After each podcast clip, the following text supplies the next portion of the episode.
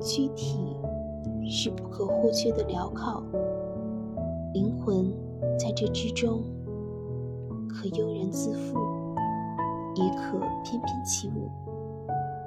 正如苏东坡所言：“我们须臾的一生，就若既浮游于天地，渺沧海之一粟。”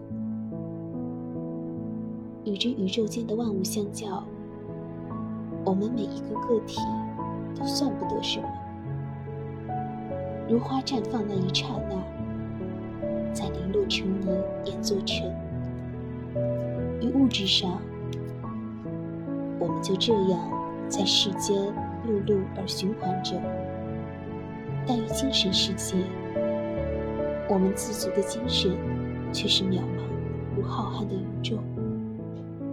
我们的躯体是十分有限的，但是我们的精神却是无限的，因为伴随着思想的散发，没有什么禁忌能够阻挡我们的脚步，没有什么障碍能够遮蔽我们的目光。